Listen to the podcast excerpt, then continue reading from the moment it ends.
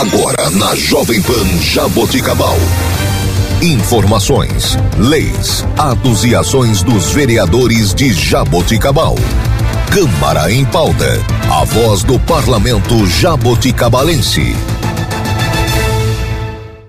Bom dia, está começando o Câmara em Pauta. Eu sou Laine Maurício e você ouve agora a vereadora professora Paula do Partido PT. Olá, muito bom dia a todos os ouvintes. Nós inauguramos o mês de abril lembrando de uma lei de nossa autoria que institui o Dia Municipal em Memória das Vítimas do Covid, a ser comemorado no dia 2 de abril, que foi a data da primeira morte, da primeira perda que nós tivemos na nossa cidade pela doença. Então, nós desejamos a todos aqueles que sofreram com, com a perda, com o luto pela, por conta da pandemia, nossos mais sinceros sentimentos, né?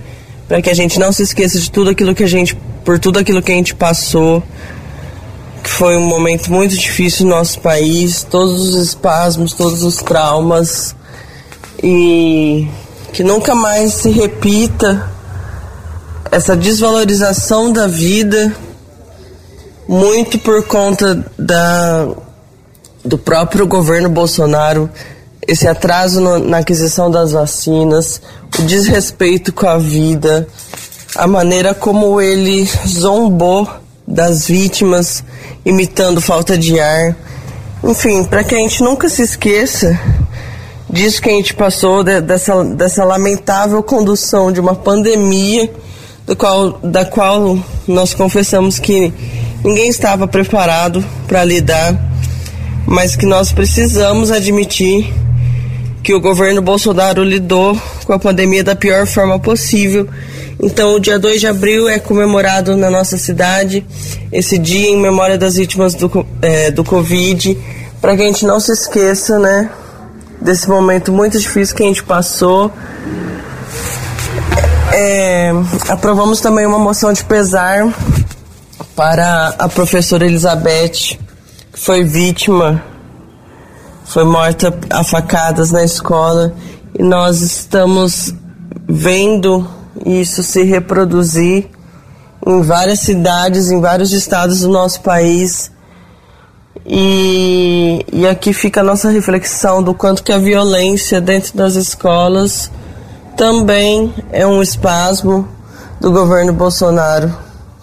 Também é uma consequência dessa política bolsonarista que incitou a violência, que apoiou o uso de armas, que apoiou que alunos se voltassem contra os seus professores, que desrespeitou a educação que alegava que professores doutrinavam alunos. Então, todo que para que nós não nos esqueçamos de que todo esse momento político que a gente passou no último período é o é, é produto. E isso que nós estamos vivendo é isso que estamos vivendo é produto. É o resultado da, da política do Bolsonaro. Então nos querem mortos, né? a educação já está em uma condição lamentável. Agora nós temos medo de ir para a escola, nós temos medo de mandar nossos filhos para a escola. Então, que, que sociedade é essa que a gente está vivendo? Né? Então, eu não acredito que, que a solução para acabar com a violência nas escolas seja policiamento, por exemplo. Eu acho que política, de uma nova visão de Brasil, né? De uma nova visão para a educação. Eu espero que, que as melhores saídas sejam aquelas que a gente possa tomar para enfrentar esse momento, né? Esse momento de tanta violência nas escolas, porque a gente quer e a gente precisa de segurança nas escolas. Aproveitando para se tratando de segurança, para falar sobre a insegurança também que estamos vivendo ali aos entornos da Unesp, onde nós recebemos denúncias de alunas principalmente que estão sendo abordadas, principalmente à noite.